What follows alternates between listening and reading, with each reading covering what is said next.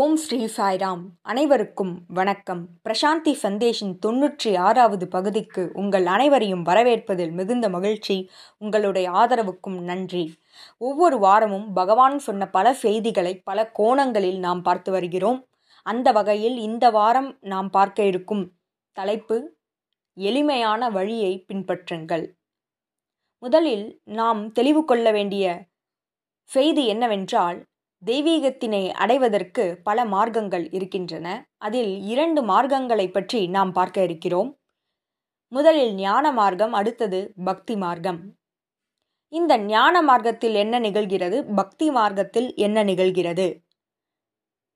இறைவனை அடைவதற்கான இரண்டு அணுகுமுறைகளை பற்றியே இங்கு நாம் பார்க்க இருக்கிறோம்.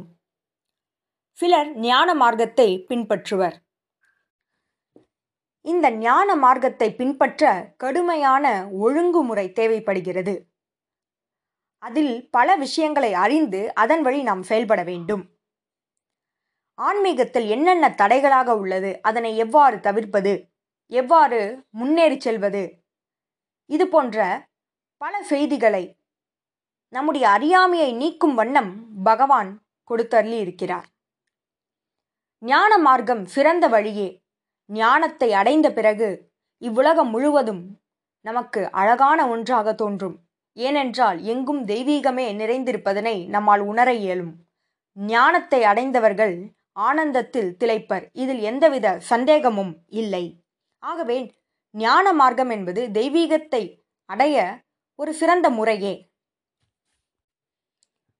ஆனால் சுலபமான முறையா என்றால் அதில்தான் நமக்கு சந்தேகம் எழுகிறது. நிச்சயம் சுலபமான முறை அல்ல, கடுமையான முறை அது. ஆன்மீக அறிவினை ஆழமாக சென்று நாம் அதனை அறிந்து கொள்ள வேண்டும், பிறகு செயல்பட வேண்டும். பிறகு ஞானமானது குறிப்பிட்ட நேரத்தில் அதுவே நமக்கு தோன்றும். அந்த விழிப்புணர்வு நமக்கு ஒரு சமயத்தில், ஒரு நொடியில் நமக்கு வந்தடையும். அந்நேரம் வரை நாம் அனைத்தையும் பின்பற்றியாக வேண்டும். இது ஒரு சுலபமான முறை என்று நம்மால் சொல்ல இயலாது. ஞானத்தை அடைவது எப்பொழுது என்பதும் நமக்கு தெரியாது. ஆகவே ஞான மார்க்கம் சிறந்த முறையாக கூறப்பட்ட போதிலும் எளிமையான முறை என்று நம்மால் அதற்கு உறுதியளிக்க முடியாது. அடுத்த அணுகுமுறை என்ன என்பதனை பார்க்கலாம். பக்தி மார்க்கம், அன்பின் பாதை, அன்பின் வழி நடத்தல். இறைவன் மீது நாம் கொண்ட தூய்மையான அன்புதான் பக்தி. இந்த தூய்மையான அன்பே இங்கு தேவைப்படுகிறது. இந்த மார்க்கத்தில் தேவைப்படும் ஒரே விஷயம் தூய்மையான அன்பு, அவ்வளவுதான். இந்த இதயபூர்வமான அன்பு மட்டுமே போதுமானது இந்த மார்க்கத்தில். சரி, நமக்கு ஒரு கேள்வி எழலாம். பக்தி மார்க்கத்தில் இருக்கும் நமக்கு ஞானம் தேவையில்லையா, அல்லது ஞான மார்க்கத்தில் இருக்கும் நமக்கு அன்பு தேவையில்லையா? ஞான மார்க்கத்தில் ஞானத்தை மட்டும் நாம் அனுபவிக்கிறோமா என்றால் இல்லை. ஞான மார்க்கத்தில் ஞானத்தை அடைந்த பிறகு இவ்வுலகம் முழுவதும் அன்புமயமானதாக நமக்கு தோன்றுகிறது. ஆனால் பக்தி மார்க்கத்தில் என்ன கூறப்படுகிறது என்றால், அன்பே அங்கு தொடக்க நிலை, தூய்மையான அன்பே அங்கு தொடக்க நிலை. அந்த அன்பினை நாம் செலுத்த செலுத்த ஒவ்வொரு அடியும் நமக்கு ஞானத்தை பெற்றுத்தருகிறது. Each step of pure love brings that awareness. ஒவ்வொரு அடியும், அதாவது தூய்மையான அன்பு என்னும் அந்த ஒவ்வொரு அடியும் நமக்கு விழிப்புணர்வை கொண்டு வருகிறது, ஞானத்தை அறிய வழிவகுக்கிறது. ஆகவே ஞானத்தை அடைய தனியாக ஒரு முயற்சி செய்ய வேண்டிய அவசியம் இல்லை.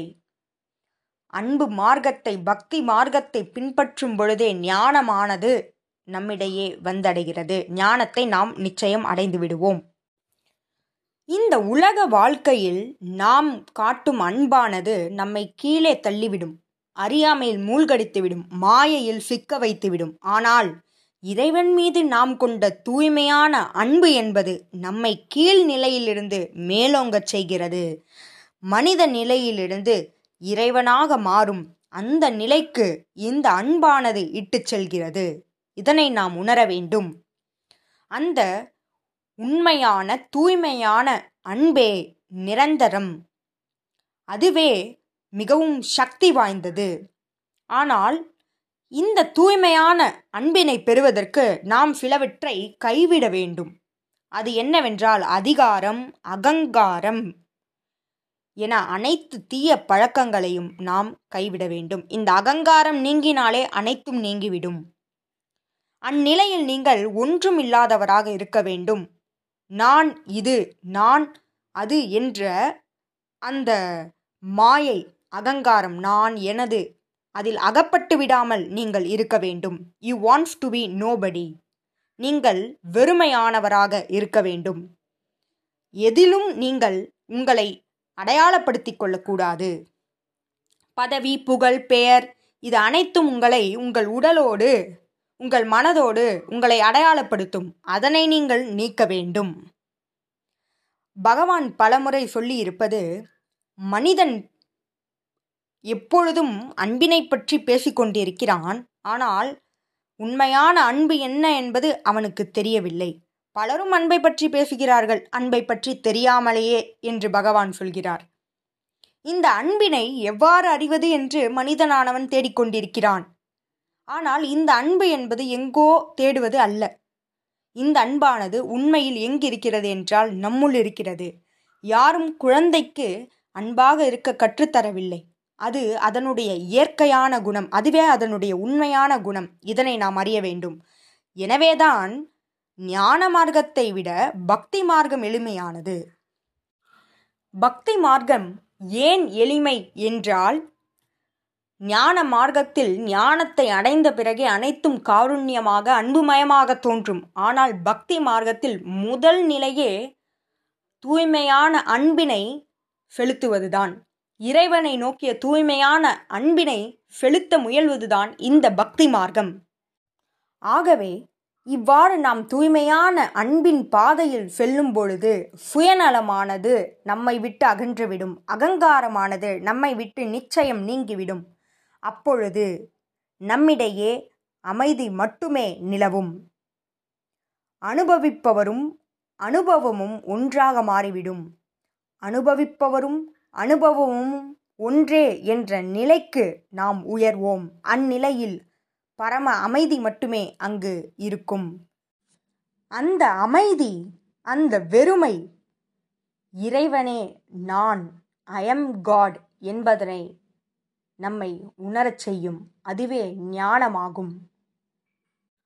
ஆகவே பக்தி மார்க்கமே ஞான மார்க்கத்தை விட சுலபமானது. ஞான மார்க்கத்தை பின்பற்றுபவர்கள் கடுமையான முயற்சியை மேற்கொள்ள வேண்டும். ஆன்மீக அறிவு பலவற்றை தெரிந்து கொள்ள வேண்டும்.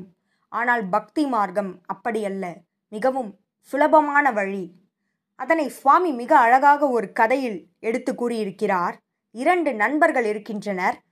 அந்த நண்பர்களில் ஒருவன் ஞான யோகத்தையும் மற்றொருவன் பக்தி மார்க்கத்தையும் பின்பற்றுகின்றனர். ஞான யோகத்தை பின்பற்றும் அந்த நபரின் பெயர் ஞானதேவ், பக்தி மார்க்கத்தை பின்பற்றுபவனின் பெயர் நாமதேவ். இவர்கள் இருவரும் அடர்ந்த காட்டிற்குள் சென்று கொண்டிருக்கின்றனர். அப்பொழுது அவர்களுக்கு தாகம் ஏற்படுகிறது.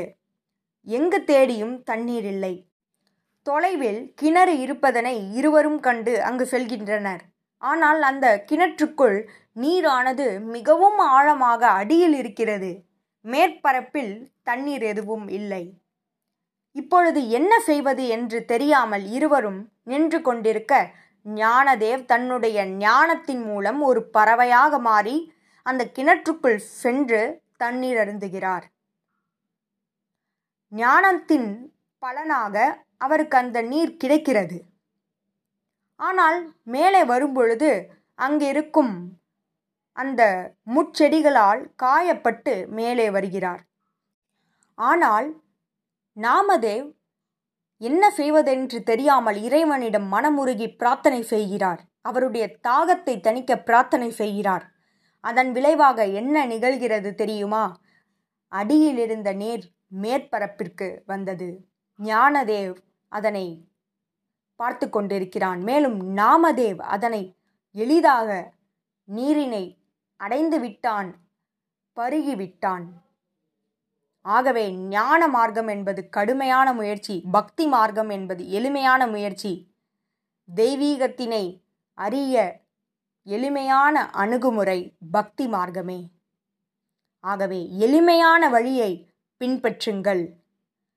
இரண்டு மார்க்கமும் சிறப்பானதே. ஆனால் எதில் எளிமை இருக்கிறது என்பதை பற்றிய இந்த பகுதி, பக்தி மார்க்கம் சுலபமாக நம்மை இறைவனை அடையச் செய்யும் என்பதற்கு பகவான் சொன்ன இந்த கதையே சான்று.